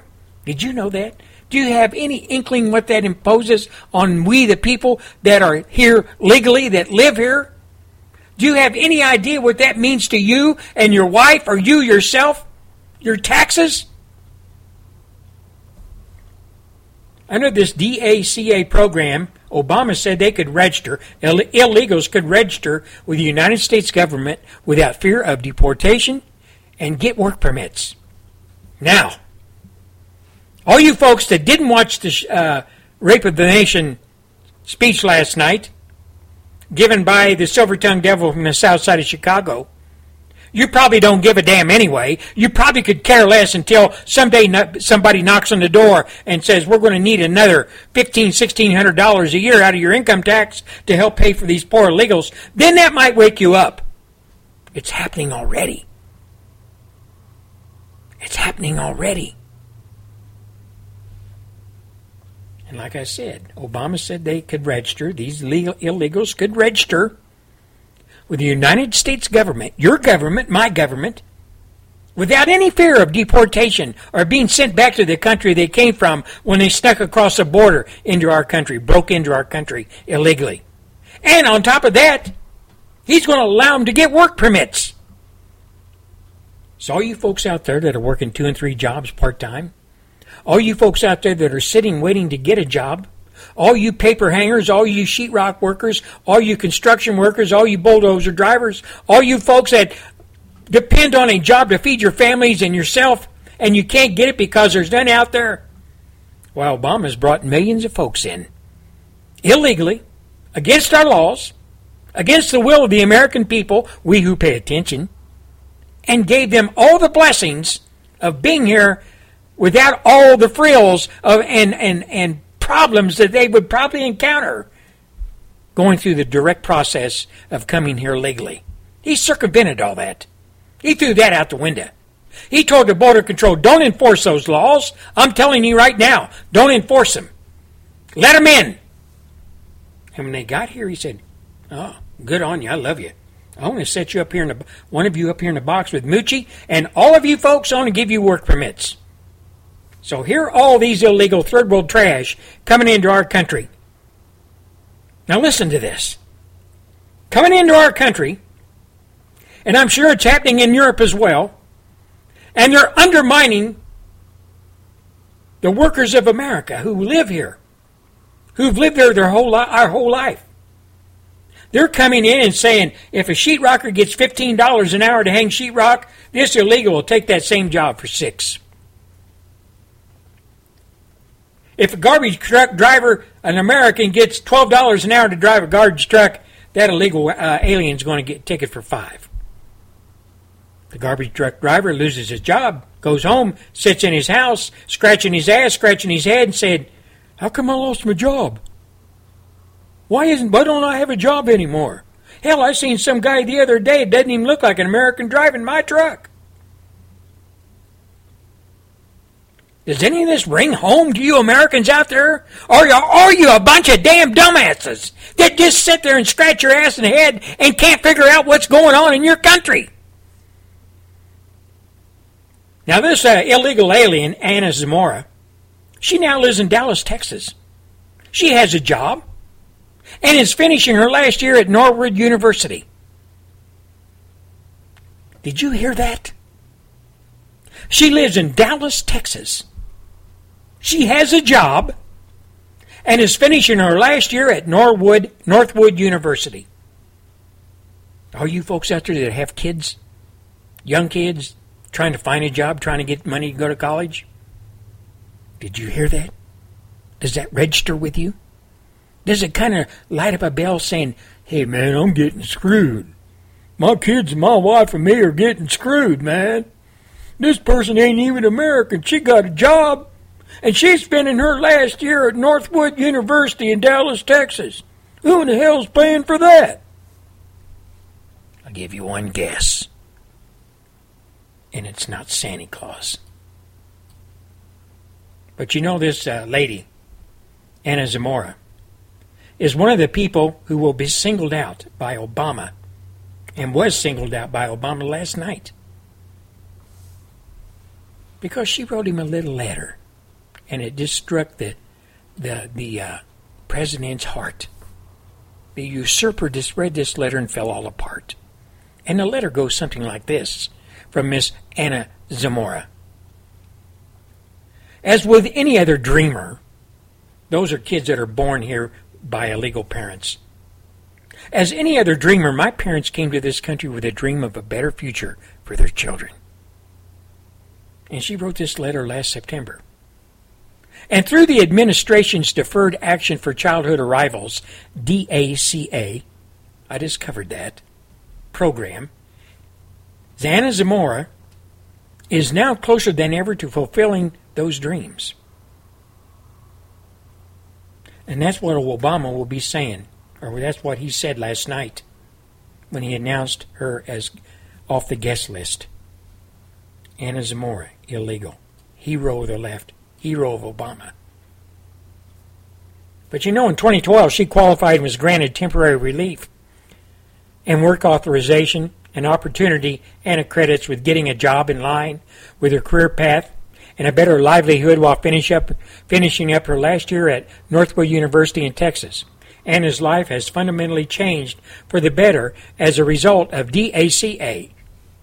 And because she has siblings who are U.S. citizens, her parents, a small business owner, and a construction worker, are among the millions of people who are potentially eligible for the new Deferred Action for Parents of Americans in Law Lawful Permanent Residence program announced by Barack Hussein Obama Jr. last November. Now, according to the White House, Anna Zamora, the illegal, is now helping other fellow students, illegal students, apply for relief through DACA. She said after college, hopes she hopes to continue her studies and attend graduate school. She will also remain committed to supporting young illegal students looking for an opportunity like she has been afforded. Who's going to pay for her graduate school? That's a lot of money. That's a lot of money. Who's going to pay for that? One guess. One guess. It's not George Washington. I'm sorry if you guessed that. It's not George Washington. It's the taxpayers of America. That's the dirty little secret that a lot of people in America don't understand. When they look at all these people doing all these do goody things for all these illegals that come into our country illegally, and they get them college educations and they get them jobs and they get them all the health care and they get them all this and all that. Who's paying for it? Well, all the uneducated adults of America will say, well, the government's paying for it. I got a little question to ask you adults that would answer that way. Who is the government? Who is the government? I'll give you a little hint. It's not the president. It's not the House of Representatives. They are occupying seats within the government, but who pays to run it all? Who pays to run all these programs, giveaway programs, that Obama and the left leaning SOBs do on a daily basis? Is it Obama? Is Obama a trillionaire? Is Obama worth about $18 trillion or 15 trillion or whatever that he can take it out of his stash and give it away to whoever he likes? Is he paying for it? No, he's not. Here's the dirty little secret. You dumbass Americans that don't pay attention. You dumbass Americans that say, I don't give a damn. You dumbass Americans that couldn't find your ass with both hands. You dumbass Americans who are sitting around on your ass wondering why you don't have a job, wondering why you can't pay for little Billy or Mary to go to college. You dumbass Americans that can't figure out how you're going to pay for your next medical bill. You dumbass Americans that don't know what's going to happen the day after next because your loan is going to default on your house. You dumbass Americans who are riding around in a 10 or 15 year old truck or car because you can't afford to buy a newer one. You're paying for it. You get it? You dumbass Americans and Americans who really care and are really paying attention and trying to do something about it. They're paying for it as well. And while Obama is sticking it to America, like he did in the Rape the Nation speech he gave last night, while he's doing all that, Americans, real Americans, legal Americans, themselves and their families and future generations are the ones that are going to take it in the backside. And you can take that to the bank.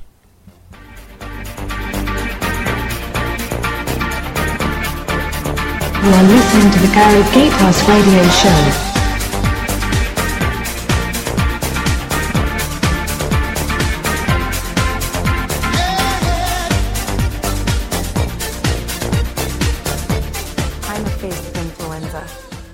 Officials now recommend everyone six months of age and older get immunized against influenza this and every year. We all are faces of influenza.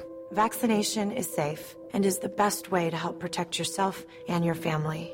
The American Lung Association urges everyone six months of age and older, and we mean everyone, everyone. to get vaccinated. Visit facesofinfluenza.org. We'll be right back after the Phyllis Schlafly report. Stay tuned. This is the Phyllis Schlafly Report, a daily broadcast dedicated to keeping you in touch with many of today's most important issues and examining how those issues directly affect our traditional values. And now, here is author and constitutional lawyer Phyllis Schlafly. Obama's executive amnesty will not only save the illegals from deportation, but will make them full participants in our taxpayer subsidized Social Security and Medicare systems. A White House spokesman confirmed that if they pay in, they can draw out.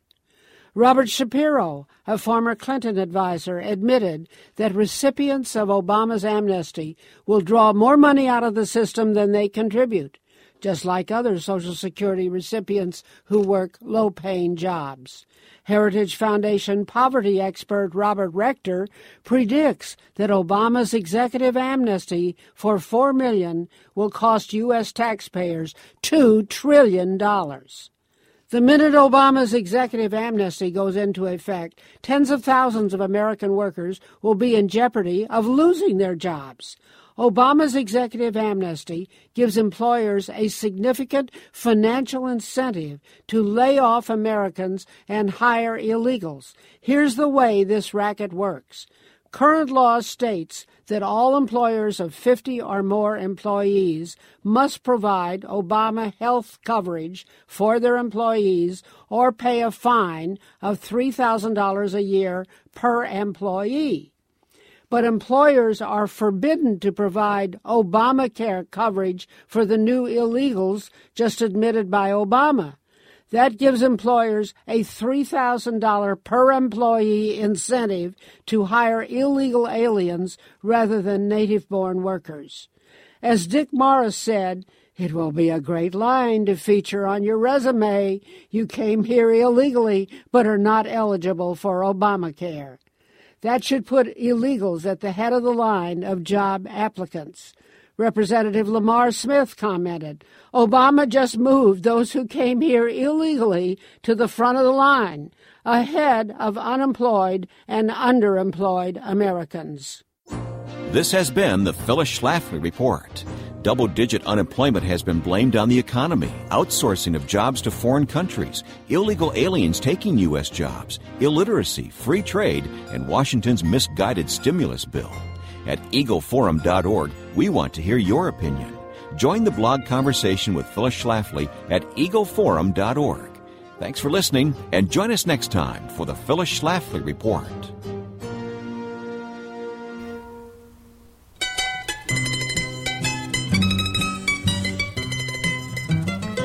Some good old bluegrass music.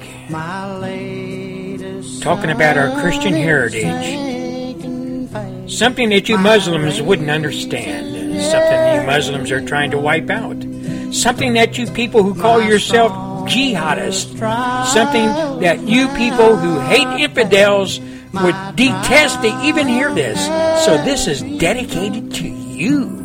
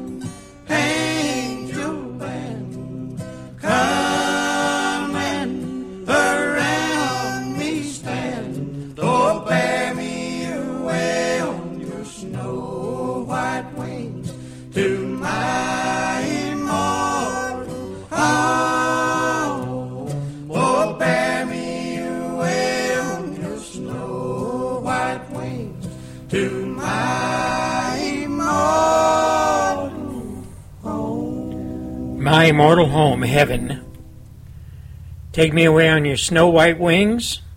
Song is about Jesus Christ dying on a cross, spilling his blood for us.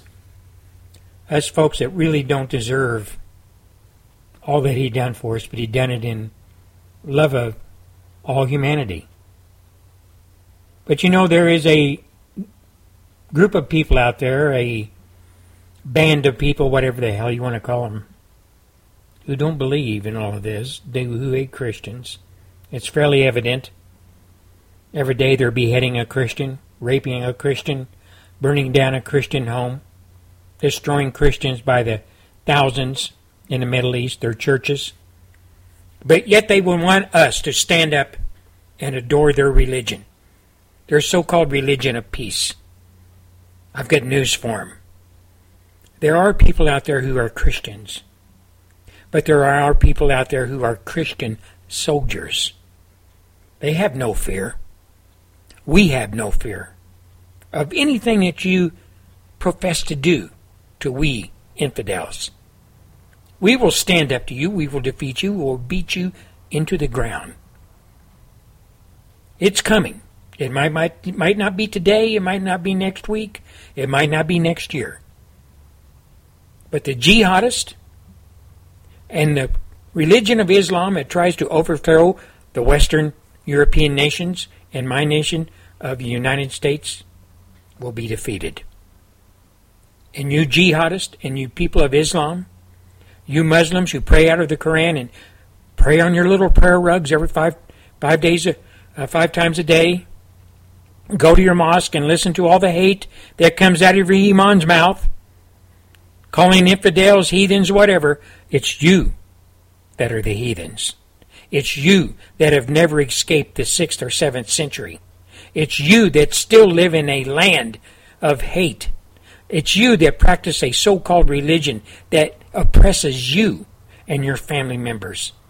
Not Christianity, not infidels. This is Gary Gatehouse, and we'll be right back. Under new federal law, tobacco manufacturers can no longer make cigarettes labeled or advertised as light, low, or mild. Many smokers mistakenly believe that these products cause fewer health problems than other cigarettes. Put out the myth. No matter what they taste, smell, or look like, all cigarettes are harmful to your health. There's no such thing as a safe cigarette. Quit today. For help, call 1 800 QUIT NOW or visit www.smokefree.gov. I'm Dr. Joyce Brothers. How do you feel today? Stressed? You're not alone. Nearly 90% of us feel we have too much stress in our lives, and stress can seriously affect your health and emotional well being. But you can take action to manage your stress and make it work for you. Take control of your stress and take control of your life. For a free booklet on stress management, contact the Will Rogers Institute at 877 957 7575.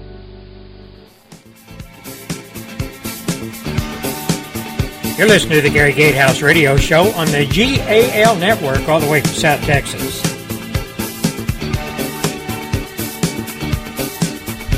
Ladies and gentlemen, moms and dads, grandmas and grandpas, and all you folks over in Europe that listen to the Silver Tongued Devil give the Rape of the Nation uh, report last night on the communist news media throughout the United States, better known as Pravda West. Uh, that's what Gary Gatehouse calls the mainstream media here in the United States, Pravda West. Is there any doubt, patriots, that we have a usurper in the White House? Is there any doubt that we have a usurper who bows down to Islam? And those folks who carry out jihadist terror attacks? We have a usurper in the White House who releases known terrorists from Gitmo, Guantanamo Bay, knowing some will report back to the battlefield to go after and possibly kill some of our troops that are stationed over there. Does he care? Hell no, he don't care. We have a usurper in the White House that honors those that break our immigration laws. As a matter of fact, sets them up and uh, for honor in the first person's guest box during the Rape of the Nation speech last night. We have a usurper that honors illegals, gutter snipes, communists, Castro being one. And then once all the assembled in their seats for the speech last night, and the usurper gets up and raises his arms and starts talking about how great he is and all the things that he accomplished in his six years. Absolutely nothing, nada. But to listen to him, he saved the world. He saved the United States. He saved Western Europe. He saved the environment. He saved the taxpayer. He saved the children. He saved the moms and dads. He saved Christians. He did it all. But in actual fact, if you look at his record, he didn't do a damn thing but cause all kinds of problems. But once all these folks were assembled and sitting in their seats, to listen to the great one stand in front of his congregation and preach his communist doctrine to the world during his, his Rape of the Nation speech last night. All the RINOs and all the Democrats took their paws, and when there was a time appointed, I guess, they all jumped out of their seats and jumped and clapped and yelled and screamed. And then when the time is right, they sit back down dutifully. And when the next uh, assigned time came up in his speech, they jumped back up and clapped and yelled and screamed again. And they did this in front of the European European nation and the American nation as the usurper stood there and spewed his communist doctrine. The American people watched, and most American people that watched continued on business as usual. No problem, no biggie. No big thing. Obama's just up there bumping his gums. But you know, folks, the reality of the thing is Obama and his minions should be thrown out. And in Obama's case, impeached. But that will never happen. Why? Because Republicans are scared to death of the so called first half black president. What a sham. What a lie. What a farce! Our government is all assembled under one roof last night for a night of backslapping, handshaking, and yes, ass kissing. When will America have enough of this?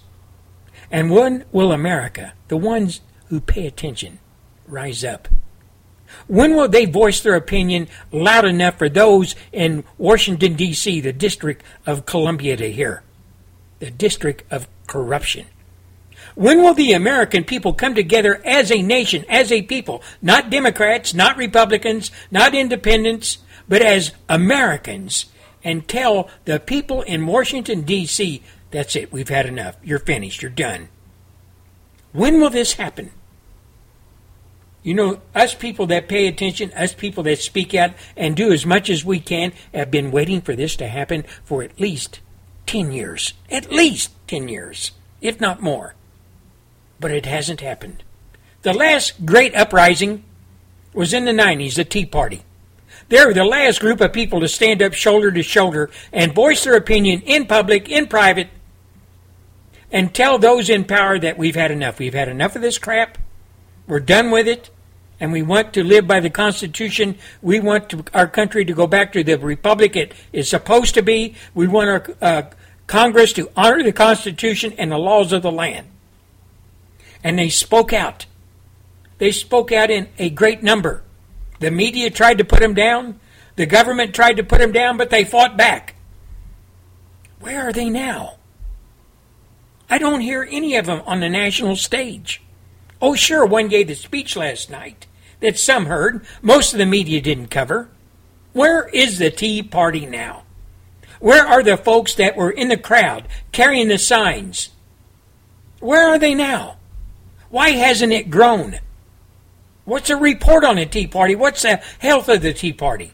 Nobody knows. It's so scattered and so splintered. There are so many factions of it. And Obama and Congress, they do what they damn well please. They do what they damn well please. But you know, if you look at headlines that were coming out today, headlines that reflect what the Communist Democrat Party and their sheeple, their minions are up to, a headline reads Liberals push dental coverage for all, health insurance for illegals, and more. And head, under the headline, it reads At a time when Republicans are trying to roll back certain provisions of the Affordable Care Act, if not the entire law, a liberal advocacy group is looking ahead to this next round of taxpayer subsidized health care reform. Now, ladies and gentlemen of America, we all know that the Republicans blow a lot of smoke. I used to be one. I got sick and tired of the games they played. I got sick and tired of them fading into the shadows and never opening their mouth, except when it was it was conducive to them keeping power in their little niche within the confines of Washington D.C. and the Beltway. You see, they didn't want to cause any ripples in the pond. Another headline reads more communist left wants and demands. Communist Charlie Rangel says free college imp- important to the security of the United States. Representative Communist Charlie Rangel from New York said two years of free college is really so important to the security of the United States. In other words, what he is really saying is free college for all. And I would guess, come on down illegals, this means you too. Free college what he really saying is pay back to the National Education Association for they fall on their swords at every opportunity. They get out and vote for the Communist Democrats. What he is really saying is we need to get every child, every young adult in college so we can proceed to brainwash them, indoctrinate them. That's what the, that's what Charlie Rangel's saying. Because you see, public school education, university, it is the indoctrination arm of the Communist Democrat Party and their movement to change America forever. From an independent, self sufficient population to one of depending on the central communist government for everything from cradle to grave. That's their main objective. That's what they want. They're not looking out for the people. They want the people. They want to control them. But you know, us people that pay attention, us people in America, we the people, and you folks in Europe too, there is so much coming at us from all sides, from the government, from the lack of providing security for our country, to robbing us of our freedoms, our money, our very way of life. It's hitting us in the face every day. From Muslims to illegals to wars, you name it, grabbing more of our money out of our paychecks and telling us we have to give more because we just ain't giving enough. And all the people that sit on their ass and do nothing, it ain't fair that they don't have the same kind of cars and house and all the benefits that you folks, like you and I, work our butts off to earn. It just ain't fair that those folks that sit on their ass don't have the same things. So Obama said, I'm going to spread the wealth around. I'm going to take it from the people who worked their ass off, made it to the top. It ain't fair. It just ain't fair. They're victims, those poor people are. They're victims of society, of all you rich people, of all you middle class people. That's what he was preaching last night. He was preaching the ideology He was preaching the gospel of communism to the American people via Pravda West, mainstream media, the propaganda arm of the United States government and the United States Communist Democrat Party. That's what he was doing. He wasn't doing anything else. He wasn't saying anything else. He wasn't uh, heaping praise on hardworking Americans. He's telling hardworking Americans, I want more of your money. I have nothing against a billionaire, a millionaire. I figure most of them, 99% of them, worked their ass off and went up through the ranks to earn that money. Nobody gave them money to start out on. They made it themselves. I have nothing against them. But Obama does. He hates America. He hates hardworking individuals. He hates anybody that speaks out against his narcissist ass. Obama is a fake, a fraud, a usurper, and he shouldn't be in the White House. Obama, he, he, he heaps hate on us every day through legislation, executive order, speeches.